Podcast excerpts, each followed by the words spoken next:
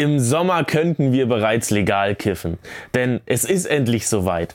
Karl Lauterbach und Cem Özdemir haben heute in der Bundespressekonferenz ihre Pläne zur Cannabis-Legalisierung vorgestellt. Lange haben wir alle auf diesen Tag gewartet und jetzt ist es endlich soweit.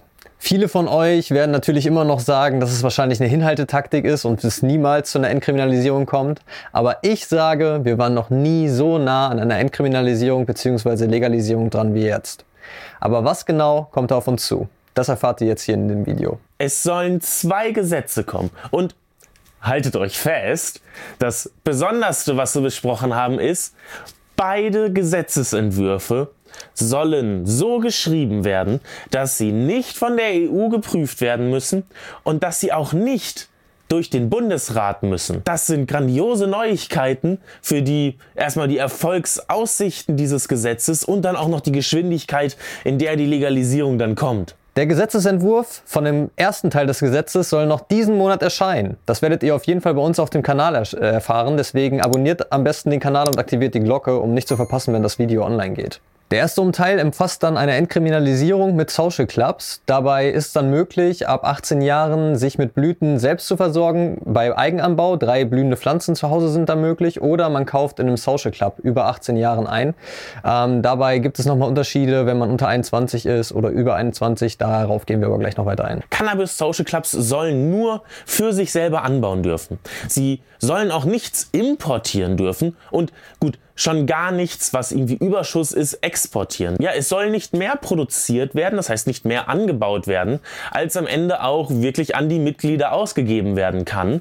Und darüber muss auch sehr streng Buch geführt werden. Als Privatperson darf ich dann Mitglied in einem Cannabis Social Club werden. So ein Cannabis Social Club darf maximal 500 Mitglieder haben und äh, wie genau sich das auf die Region ähm, auswirkt, also wie viele Cannabis Social Clubs es pro Region da ergeben wird, das wird noch geklärt, steht also noch nicht fest, ob da jetzt nur in jedem Dorf ein Cannabis Social Club äh, sein darf oder ob es mehrere sein können. In diesem Club kann ich dann pro Tag 25 Gramm Cannabis kaufen oder 50 Gramm im Monat. Das ist so die Menge, die gerade vorgegeben wird. Ich denke, damit kommt man auch recht gut zurecht. Alle, die über 50 Gramm brauchen, äh, sind dann eher medizinisch unterwegs oder haben einen problematischen Konsum und sollten sich vielleicht Hilfe suchen.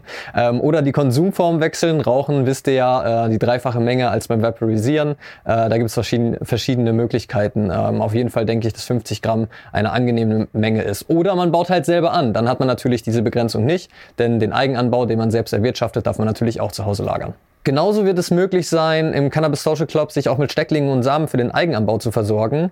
Dabei aber nur sieben Samen oder fünf Stecklinge pro Monat. Außerdem können Personen unter 21 Jahren, also da ist so ein bisschen der Jugendschutz mit drin, maximal 30 Gramm pro Monat erwerben, keine 50 Gramm. Außerdem soll auch noch eine THC-Obergrenze für unter 21-Jährige mit reinkommen. Das wird aber gerade noch geprüft, ist also noch nicht ganz so sicher. Unter Umständen soll es aber möglich sein, dass sich Cannabis Social Clubs untereinander Samen und Stecklinge ja, verschicken dürfen. So könnten sich die besten Strains aus Deutschland von den unterschiedlichen Social Clubs auch auf andere Social Clubs verteilen. Und zusätzlich soll in den CSCs kein Konsum erlaubt sein. Ah, da hat Lauterbach auch auf seine niederländischen Erfahrungen gepocht und meinte, dass er das ganz schrecklich da fand, dass dort vor Ort konsumiert wurde. Ähm, da gibt es aber, ich sag mal, zum Glück noch Unstimmigkeiten, denn das hat Cem Özdemir in der Bundespressekonferenz schon gesagt. Ähm, das sehen manche Fraktionen anders und ähm, so hoffe ich mir dann doch, dass der Konsum in den Social Clubs erlaubt sein wird.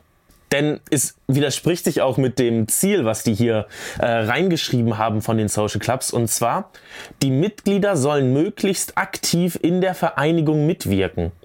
Ähm, wenn jetzt ja aber der Konsum nicht erlaubt ist und die Leute deswegen nur rein und raus gehen, um ihr Cannabis zu kaufen und das ja im Endeffekt wie ein Kontrollsystem ja einfach nur funktioniert. Du hast deine Mitgliedernummer, darfst maximal 50 Gramm im Monat da haben, gehst nur rein und raus und fertig. Und diese Aktivität geht einfach verloren, wenn der Konsum vor Ort nicht erlaubt ist. Und dementsprechend sind auch wir hier äh, der Auffassung, dass Konsum in Social Clubs auf jeden Fall ein Muss ist. Um direkt in den Social Clubs auch schon Hilfe leisten zu können, sollen in den Social Clubs dann auch schon äh, Beauftragte für Drogen, Sucht und Präventionsmaßnahmen äh, beschäftigt werden. Das heißt, dass immer jemand vor Ort ist, den man ansprechen kann oder dem man auch Fragen stellen kann, wenn man irgendwelche Probleme hat oder der Social Club einen äh, problematischen Konsum bei einem äh, Mitglied feststellt. Dann kann man da auch direkt äh, mit angreifen.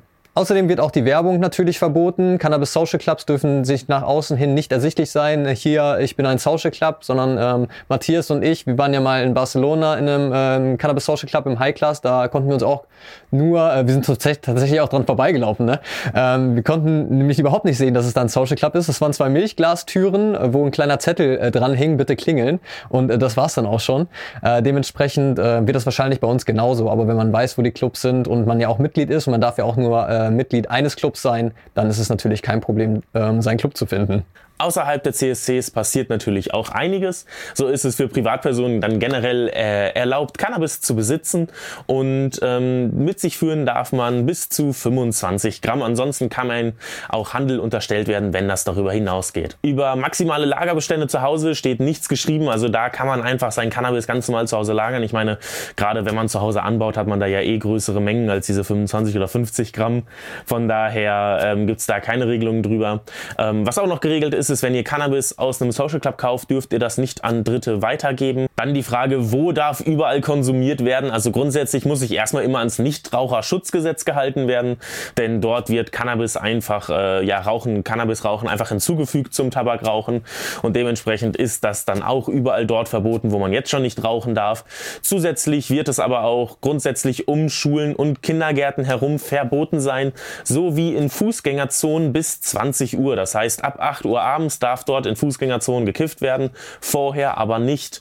Ähm, da ja, muss dann einfach generell geguckt werden, dass sich an diese Regeln gehalten wird. Sollte nun eine Person unter 18 Jahren mit Cannabis erwischt werden, muss diese zu einem verpflichtenden äh, Präventionsseminar.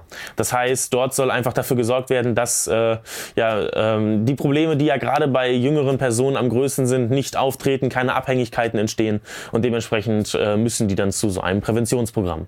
Und was vielleicht auch noch einige erfreuen wird, ist, dass die Grenzwerte, äh, also sagen wir so, was heißt erfreuen, ne? Es soll wie angekündigt passieren, dass die Grenzwerte für ähm, Luft, Schiff und natürlich auch für, die, äh, für das Führen von Fahrzeugen angehoben werden soll.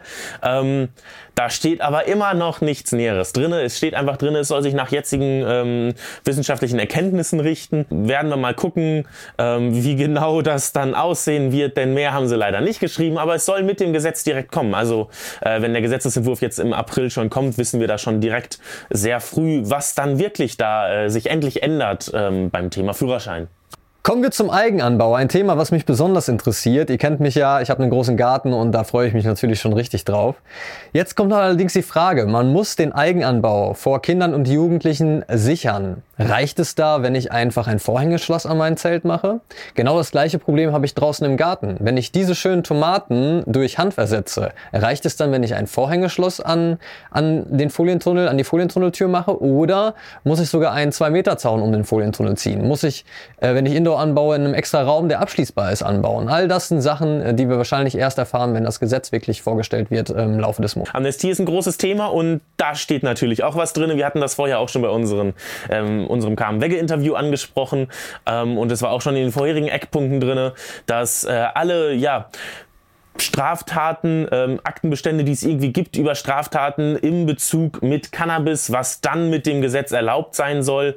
Ähm, wenn das irgendwie da ist, dann soll das gelöscht werden. Also ähm, bis 25 Gramm, wenn da irgendwelche Straftaten kamen, dass man nicht mehr als das besessen hat, ist das alles in Ordnung. Und solange da keine Gewalt und alles mit drin gab, das heißt, da gibt es noch ein paar Ausnahmen natürlich.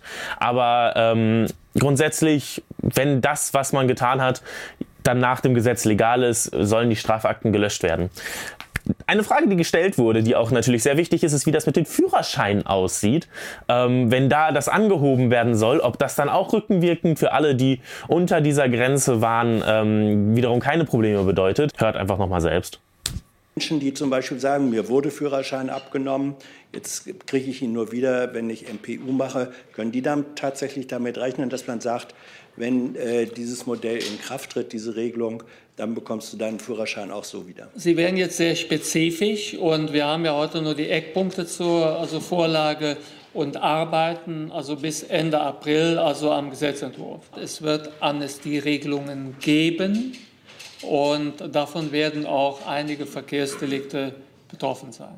Ähm, ja, äh, wenn das Gesetz kommt, soll auch das mit dem Führerschein angepasst werden. Das heißt, alle die, alle die, die dann unter der Grenze waren, die dann festgelegt wurde, können äh, darauf hoffen, dass äh, ja, es gelöscht wird. Zusätzlich zu dem ersten Gesetzesentwurf soll dann nach der Sommerpause der zweite Gesetzesentwurf vorgestellt werden. Dabei geht es dann um Modellprojekte in Deutschland. Der lizenzierte Verkauf in Deutschland ist so ein bisschen ja, mit EU-Recht äh, problematisch. Dementsprechend versucht die Regierung das jetzt erstmal über ähm, die Modellprojekte, denn so kann man rechtfertigen, dass man ja für die EU einen wissenschaftlichen Versuch, ein Großmodellprojekt äh, startet, um herauszufinden, ob das mit dem Verkauf in Europa problematisch ist oder ob es genauso unproblematisch ist wie in Kanada und Amerika.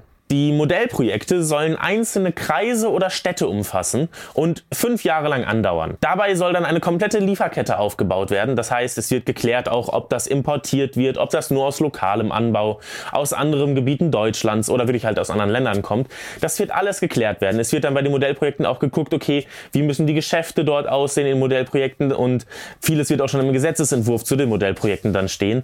Das ist nur alles noch überhaupt nicht fest und wir haben da keine Details. Aber genau, die Modellprojekte sollen fünf Jahre dauern, einzelne Kreise, Städte umfassen. Sie sollen ähm, danach evaluiert werden, dass dann geguckt werden kann, okay, ähm, inwieweit ähm, kann Deutschland anhand der Daten der Modellprojekte sagen, okay, unser Interpretationsansatz funktioniert ja, denn wir interpretieren ähm, das Gesetz so, dass wir es mit unserer Legalisierung anhand der Modellprojekte haben wir es gesehen, kommen wir damit besser klar. Und was auch angesprochen wurde, ist, dass diese Ergebnisse der Modellprojekte auch an andere EU-Staaten weitergegeben werden soll, dass die auch versuchen können, Cannabis zu legalisieren. Das heißt, man könnte an Länder denken, die es vielleicht schon versucht haben oder gerne machen würden, aber bisher selber ja leider nur bei Eigenanbau Anbau hängen geblieben sind. Spannend wird jetzt also, was in diesem Monat äh, für ein Gesetz vorgestellt wird, was da nochmal für Einzelheiten drinstehen. Wie anfangs schon gesagt, wir werden euch auf jeden Fall informieren, sobald es da Informationen gibt. Und vergesst nicht, unseren Kanal zu abonnieren, um kein Video und kein Upload von uns zu verpassen. Naja, ich freue mich, äh, oder wir freuen uns ähm, zu sehen, was ja, ihr davon haltet. Schreibt gerne so viele Kommentare, wie ihr mögt. Wir lesen uns alles durch, wir antworten auch und äh, wir sind auch richtig gespannt, was da jetzt in den Gesetzesentwürfen auf uns zukommt. Also bleibt schön heiter.